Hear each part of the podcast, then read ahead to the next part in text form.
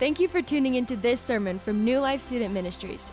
Our goal is to inspire, equip, and support our students and families with biblically rich and God centered teaching. These messages are meant to be supplemental and not substitutional for our weekly gathering. We hope this sermon is a blessing to you and your spiritual walk.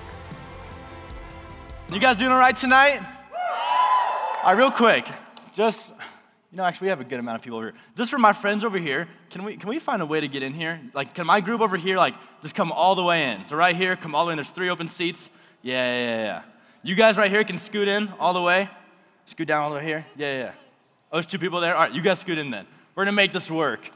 I don't want to speak to like six people over there, and eh, like the rest of you are like, "Where's Where's Mateo at? He's not even looking at me."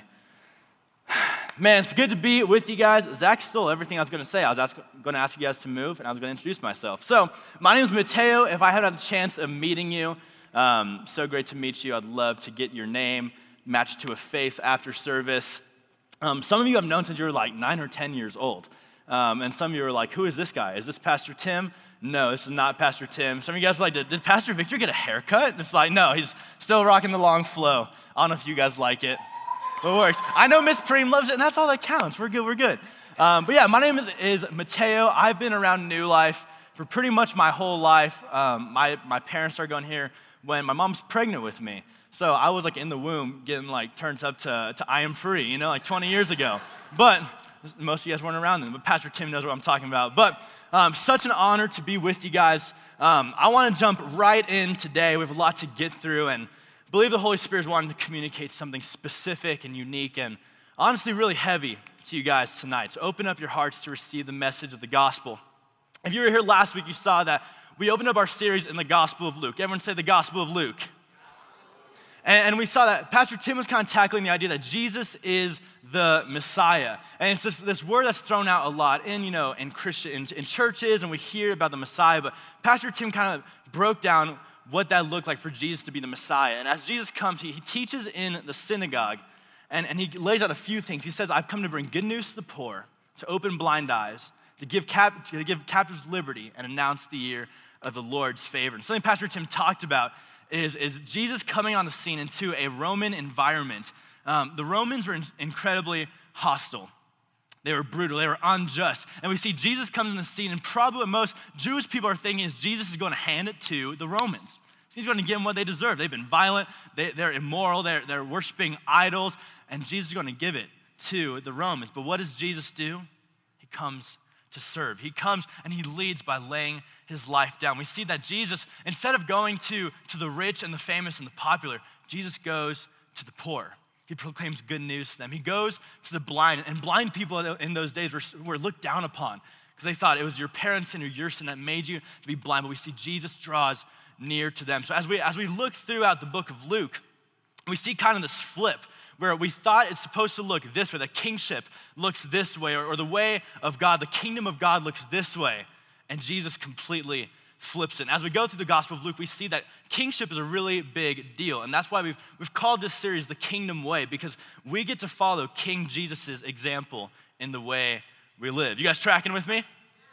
You guys are, you guys are quiet. I, I, I don't know if Junior has not here, so it's quiet. You guys track with me? We good, we good, we good. That was a lot, that was a lot. But I want to go ahead and jump straight into the passage. We're going to jump into Luke 6 37 if you have your Bible. This isn't like a shame thing, but who still brings their paper Bible to church? Wow, it's the minority. We got a few. Well, shout out to y'all. Honestly, sometimes I don't feel like bringing my Bible to church when I know it's going to be up on the screen, but it's there for whatever, wherever you're at. But Luke 6 27. Here comes Jesus. This is kind of Luke's account of the Sermon on the Mount. If you remember Pastor Tim talking about the four Gospels, we kind of know that each Gospel gives us a different insight into the person of Jesus, where Matthew goes after mostly a Jewish audience. Then we have St. Luke, who goes mostly after a Gentile audience, those who don't know the law as much, or who, those who didn't grow up in a Hebrew culture. So keep that in mind as we're reading this passage. This is the Gospel of the Lord. But I say to you who hear, Love your enemies. Do good to those who hate you. Bless those who curse you. Pray for those who abuse you. To one who strikes you on the cheek, offer the other also. And from one who takes away your cloak, do not withhold your tunic either. Give to everyone who begs from you. And from one who takes away your goods, do not demand them back. Now, if you're reading this passage with me, you're probably seeing, Jesus, this is absolutely insane. What are you talking about? How many of you guys have heard this passage before? Like, love your enemies, you know, turn the other cheek. It's a pretty popular church passage. I want you to think about Jesus saying. Give to everyone who begs from you, and from one who takes away your goods, do not demand them back. Just let the weight of that set in for a second. Passages can become so familiar that we like forget. Wait, what Jesus is saying here is actually kind of crazy, but let's go ahead and keep reading. Uh, verse 31 As you wish that others would do to you, do so to them. Most of us know this as like the golden rule. Verse 32 If you love those who love you, what benefit is that to you? For even sinners love those who love them. And if you do good to those who do good to you, what benefit is that to you? For even sinners do the same. And if you lend to those from whom you expect to receive, what credit is that to you? Even sinners lend to sinners to get back the same amount. Verse 35, this is where Jesus really takes it home. But love your enemies and do good and lend, expecting nothing in return. And your reward will be great, and you will be sons of the Most High. For he is kind to the ungrateful and the evil. Be merciful, even as your Father is merciful. Brothers and sisters, this is the gospel, the word of God, in which the people of God say, Thanks be to God. Go ahead and bow your heads in prayer with me.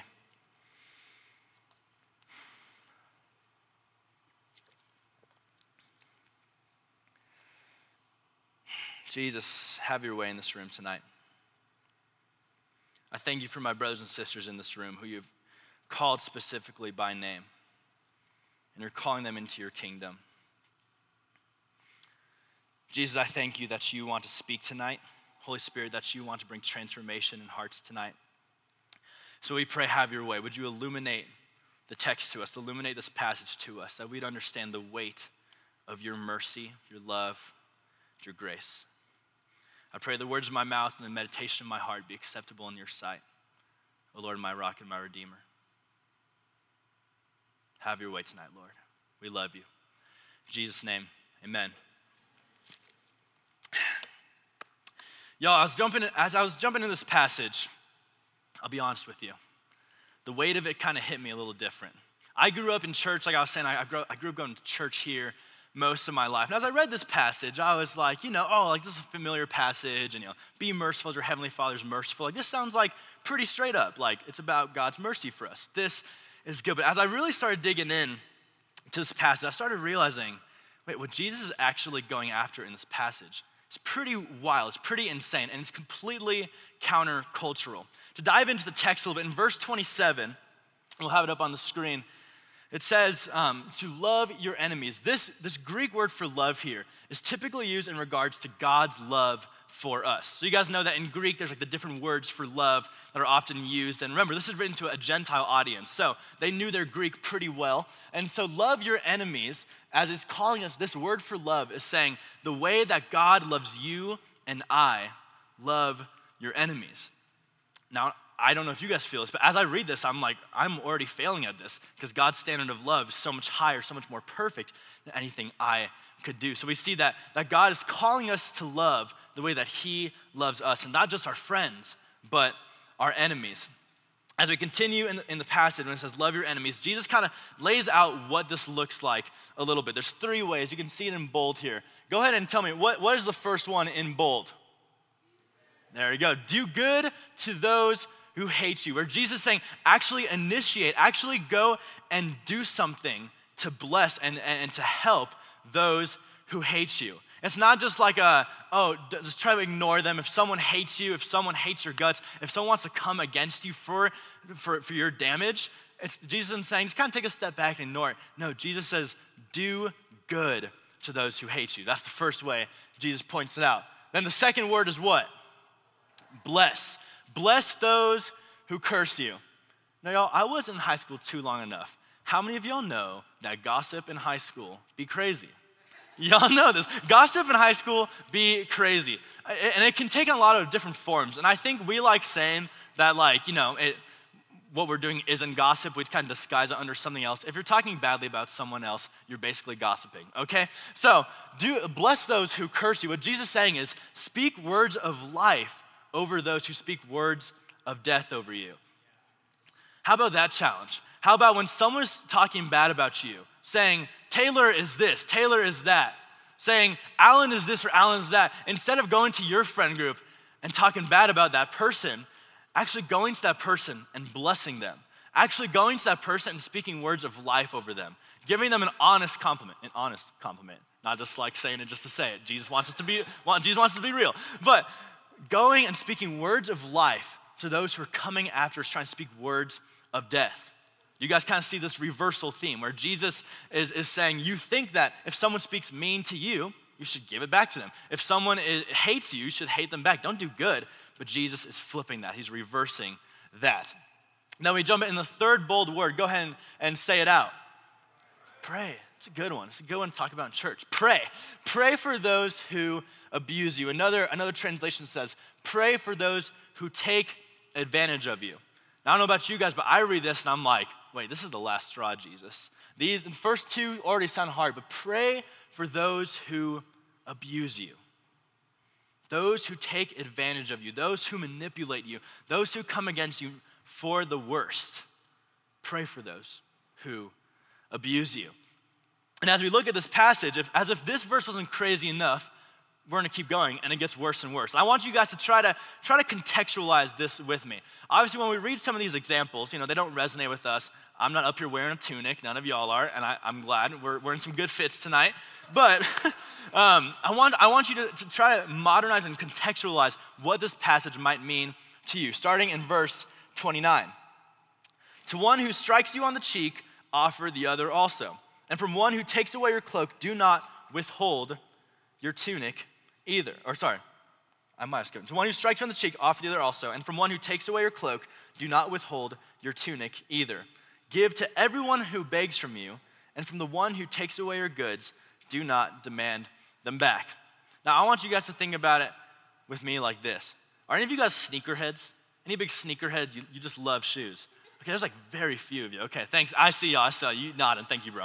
Yeah, I'm a big sneakerhead. I love my shoes. Like, if someone is like really needing like my denim jacket and my long tee that I've been wearing since I was like 15 years old, like I got you. Like, I'm cool to give that away. But you talk about my sneakers, like this is a whole different story. This is a whole different story. And I was, as I was reading this, I was like, okay, what does it look like to do this type of giving, to be to be this kind of generous? And I was like, man what if someone came up to me one day and is like, give me your forces? This isn't like me like giving as out of the kindness of my heart. It's someone coming and taking my goods. It's like, give me your Air Force Ones. Like, oh, I just cleaned them, man. Like, come on, bro. And then to take it a step further, it's not just, okay, I'll give you my forces if you give me like your Jordan 4s. No, no, no. It's I'm giving you my, my Air Force Ones. You know what? I go into my closet. I'm taking out my Blazer 77 mids. I know some of y'all wearing blazers in this room tonight. Who knows what Nike blazers are? Okay, some of us, some of us. I know some of you are like, what is he talking about? Is he speaking English? I am. But, I, and I think about it in that way of Jesus calling us to go the extra mile, not for someone who loves us, not for a good friend. Like, I would give some shoes away to a good friend to bless them, but an enemy, someone that's coming after me, like, uh, I, I want to live according to this passage, but I'm like, no, this is, this is too much. Like, you, are you guys tracking with me of this passage is like completely countercultural and just does not seem to make sense. And as we read this passage, we see that Jesus, Jesus finishes it up in verse 35 and 36, saying, But love your enemies and do good and lend, expecting nothing in return, and your reward will be great. And no, he doesn't mean you're going to get those sneakers right back on earth and you will be sons of the Most High. For he is kind to the ungrateful and the evil. Be merciful. Everyone say merciful, even as your Father is merciful. One more time, say merciful. I want to suggest three things tonight about mercy.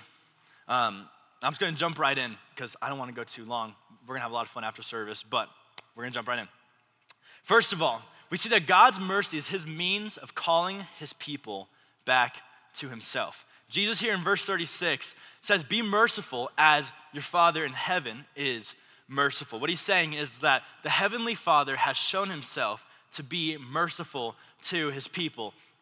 And as we look back at the Old Testament, we see that the, the Greek word that translates in the Hebrew for, for merciful also means compassionate or to have pity, to have empathy, to be moved for someone, right? That's kind of what it means to have compassion. You're moved for that person. We see this word used 25 times in the Old Testament. It typically translates as God is merciful and compassionate. And throughout all of the Old Testament, we see God's mercy time and time again. We see his compassion time and time again.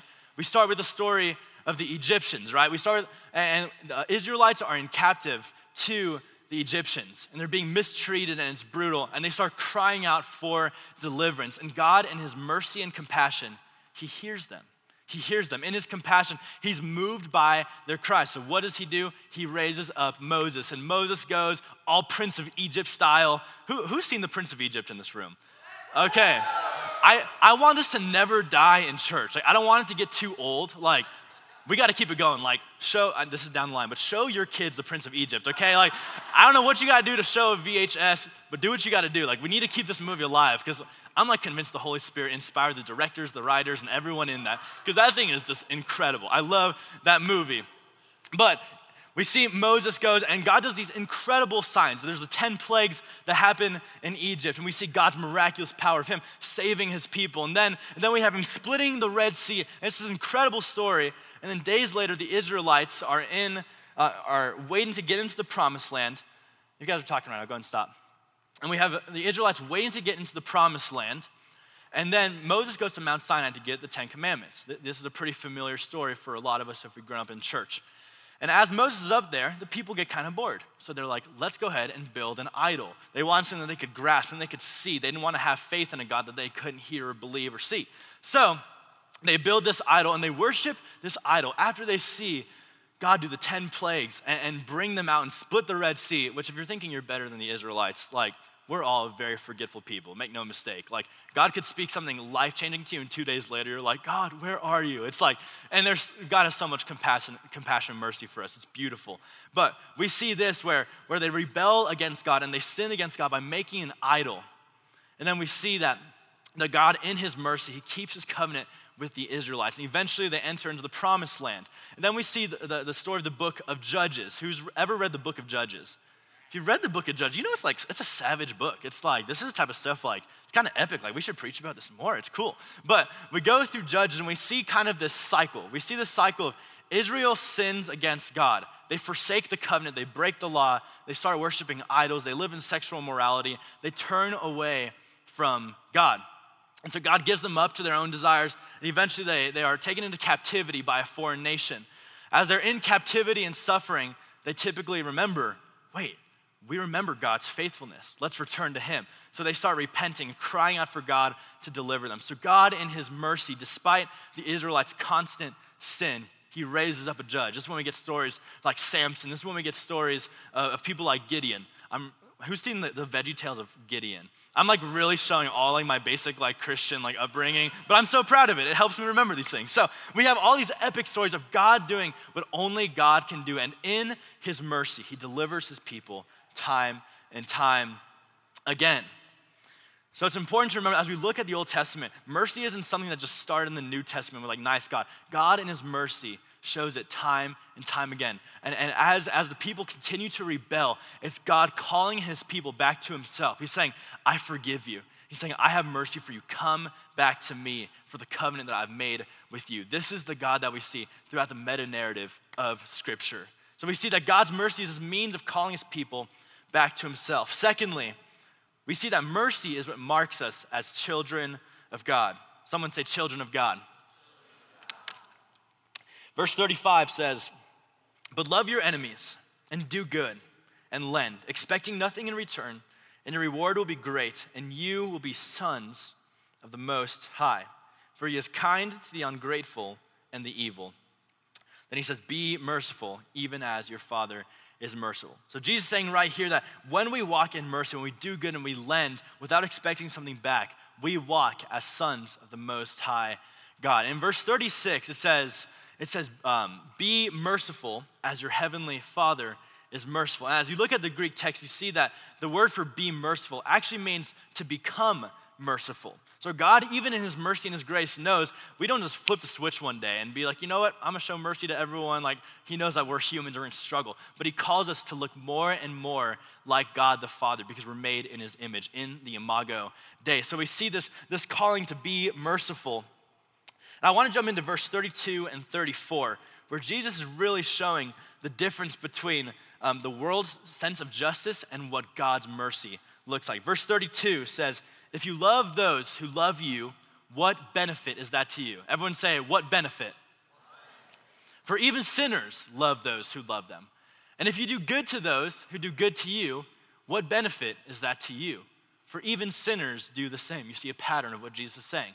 And if you lend to those from whom you expect to receive, what credit is that to you? Even sinners lend to sinners to get back the same amount.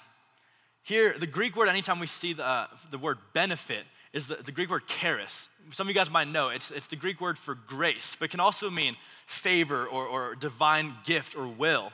And we see that Jesus is calling us to show grace, to, to show divine favor in a way that's contrary to the world. Because this is how most people do it. I'll love you if you love me. I'll be merciful if you're merciful to me. But if you're not merciful to me, then I have an excuse to not do it back to you. But Jesus is asking us, he's asking this question. He's saying, how, how are you different than the world? How are you the children of God if you only love and forgive those who love and forgive you back? Do you guys see what Jesus saying here? It's this reversal again of saying this is the world's way, but this is the kingdom way, demonstrated by, by the king himself.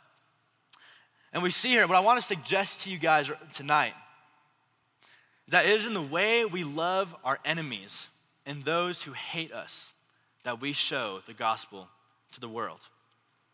If you're taking notes, I want you to write that down. It is in the way that we love our enemies and those who hate us that we demonstrate the gospel to the world.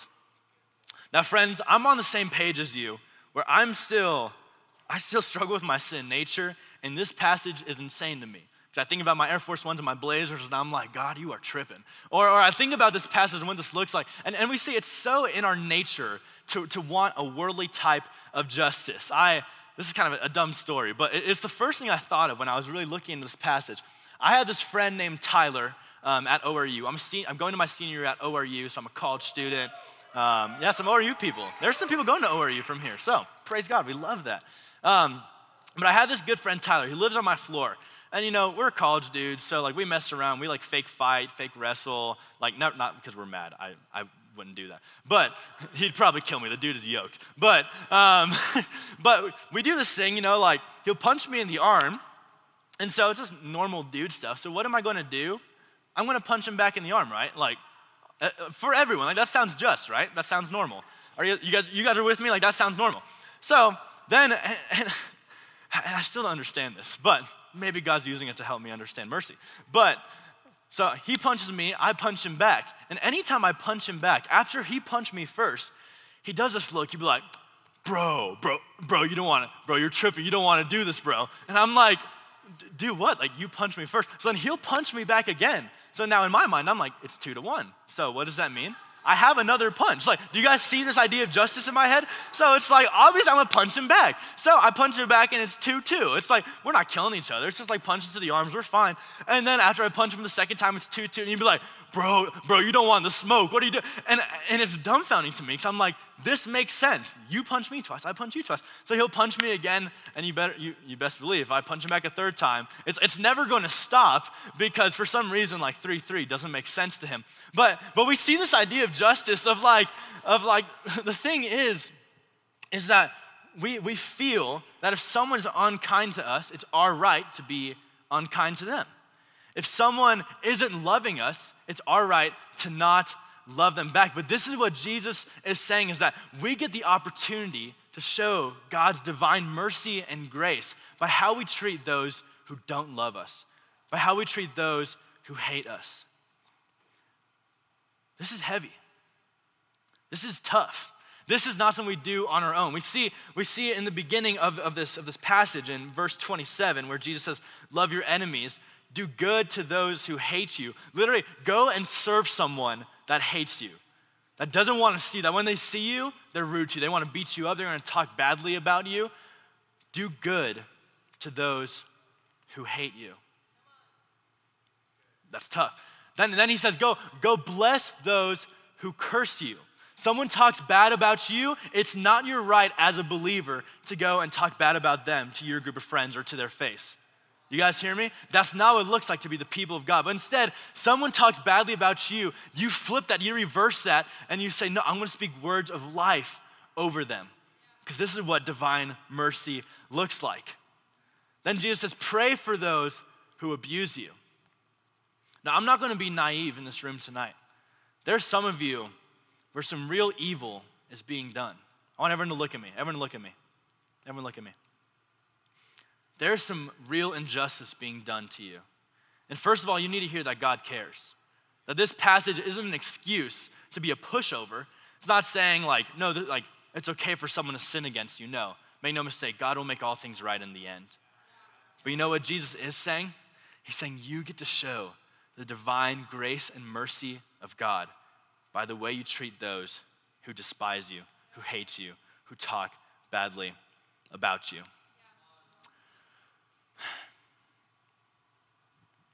I want to go and invite the worship team up.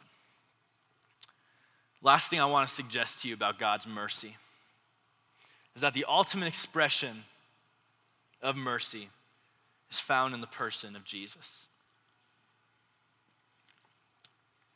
The ultimate expression of mercy is found in Jesus. And friends, as I, as I looked at this passage, I started to interject real stories from this room into those categories of those who, who curse you, those who hate you, those who take advantage of you. And those things aren't light. Some of you are coming in with stories that are not light. That abuse is a real situation for you. That, that being taken advantage of you, that being manipulated, that being treated so unjustly is something that happens to you in your daily life. And you may be sitting here saying, Mateo, this makes no sense. I cannot do this. I cannot show mercy to this person who hates me. Some of you could be a sibling. Your brother or sister hate you. They treat you awful. They make home life absolutely the worst. Some of you are coming in really tough situations. And you're saying, Mateo, I can't do this. And friends, what I want to tell you tonight is no, you can't. You can't do this on your own. You trying to show mercy to someone else, you might make it a day, you might make it minutes, you might make it hours, but doing it in yourself will fail. But this is why we look to the example of Jesus. As I look at the story of Jesus, and I, as I was thinking about this topic, the first thing that came to my mind is when Jesus is on the cross and the prayer he prays for the people there at his crucifixion. Jesus, as he hangs on the cross, he prays this prayer. He says, Father, forgive them, for they know not what they do. Father, forgive them. Can you imagine? Imagine Jesus in this moment. soldiers that casted lots for his garments are down here as he hangs. And they're mocking him. And he wishes that this empty space right here was the disciples, his best friends, who left him. That when he got arrested, they, they fled for fear and they didn't stick with Jesus. Then he probably looks at the centurions that nailed his hands to the cross and nailed his feet to the cross so that he could suffocate to death. He's probably thinking about the Jewish leaders who have an awful sense of pride celebrating that this blasphemer who challenged their, their authority and their rights, their dignity with what they thought they deserved, they were probably sitting there so glad that Jesus was getting killed. And Jesus, as he hangs on the cross, prays, Father, forgive them, for they know not what they do. Brothers and sisters, we hear this all the time. Pastor Tim says this, I love it. Jesus never asks you to do something that he has not done himself. If you think Jesus doesn't understand your situation, I'm sorry, but you're wrong. Jesus understands every part of your situation. First of all, because he sees it, and his heart is broken, but also because he lived it. He lived it. He was hated on earth. People spoke unjustly about him. Jesus took on physical punishment, being beaten, flogged, a crown of thorns in his head, suffocating on a cross. Jesus gets it. If anyone, if anyone has an excuse to say, you know what, I don't need to lay my dignity down. I'm the Son of God. I haven't done anything wrong. It was Jesus. If there's anyone that could say, you know what, I don't need to lay my rights down, it was Jesus. But who's the one that lays it down for people that don't deserve it? It's Jesus. It's Jesus. I want to read this passage from Romans 5. This passage is, it's always gotten me. In the verses preceding this, as Paul writes to the church in Rome, many think it was one of Paul's last letters he wrote to a whole church, almost a sense of his last instructions. And the Apostle Paul, he, he says, Very few people would dare to die for a righteous person. Maybe every once in a while we see it. We hear acts of valor about this, you know, someone in war jumping in for, for their fellow their fellow soldier. It's beautiful. We love stories like this. It's powerful. And then Paul says, very, very rarely will someone die for a good person, not a righteous person, someone that's little, little worse than righteous, but they're still a good person. Very rarely will someone do that.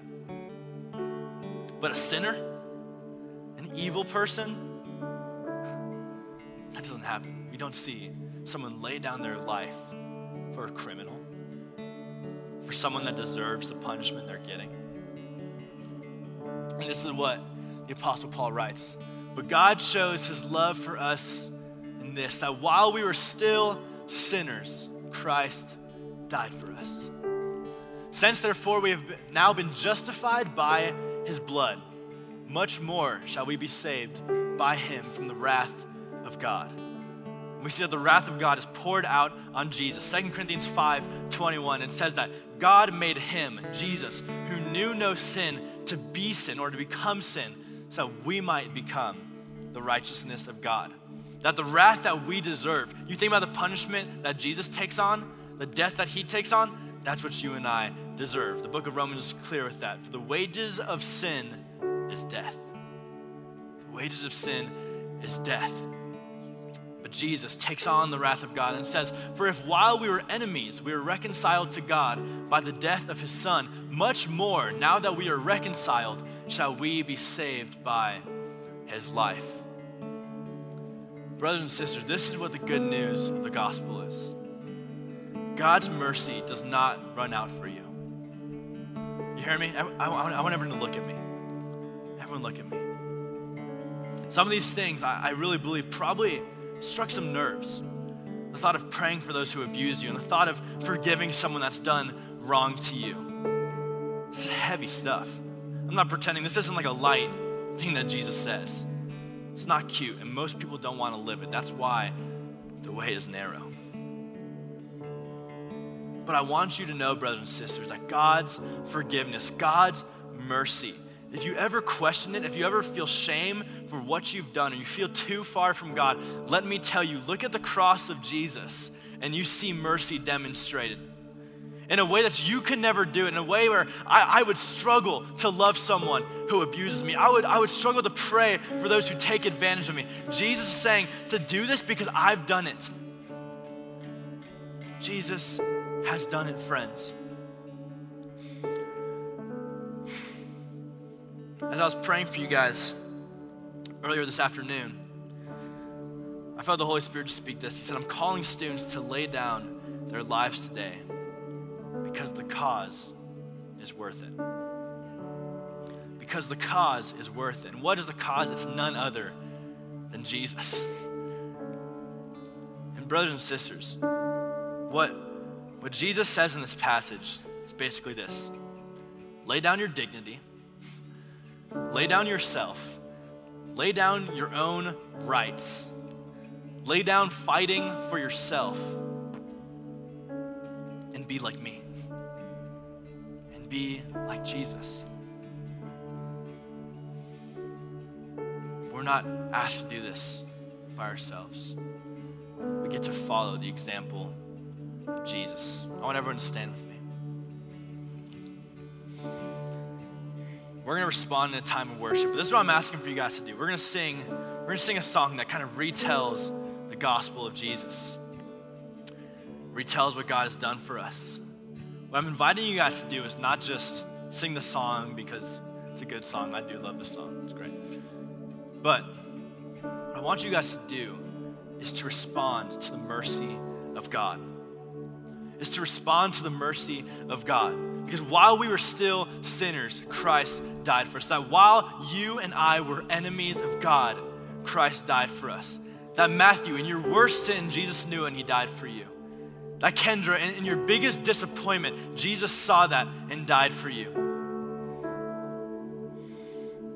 That Chase, that he foreknew you. That while he was hanging on the cross, he knew when you would turn from him, when you would disobey, and he still chose to pour out his mercy on you. Ellie, that he saw you because he loves you so much. He said, I'm going to die for you. You're going to continue to make mistakes. You'll turn from me, you'll sin. My mercy is new every.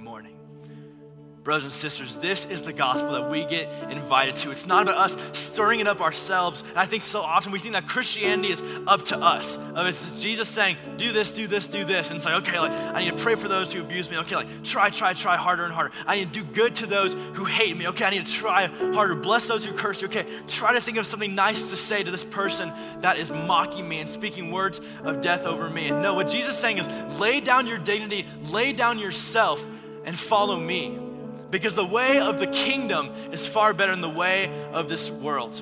That being a son or a daughter of God, you know what that means? That when you show mercy and you step into your identity as a son or daughter, it means that you're secure. That, that you don't have to be worried about your rights here on earth. You don't have to be worried about, about navigating and trying to fight for yourself, but that you're already found in the Father's love for you that your identity is found in the fact that God's mercy is so much for you that He saw every single one of you before the foundation of the world, he said, I will pour out my mercy for people that will forget me, for people that will mock me, for people that will beat me, hang me to a cross, and will continue to live in sin even, even as they're trying to love me. This is the gospel, friends. So let's respond in worship tonight. Let's come on, worship together. Thanks again for listening to this message from New Life Student Ministries. If you want to keep up with what's happening with us, follow us on Instagram and Facebook at NL Student Ministries.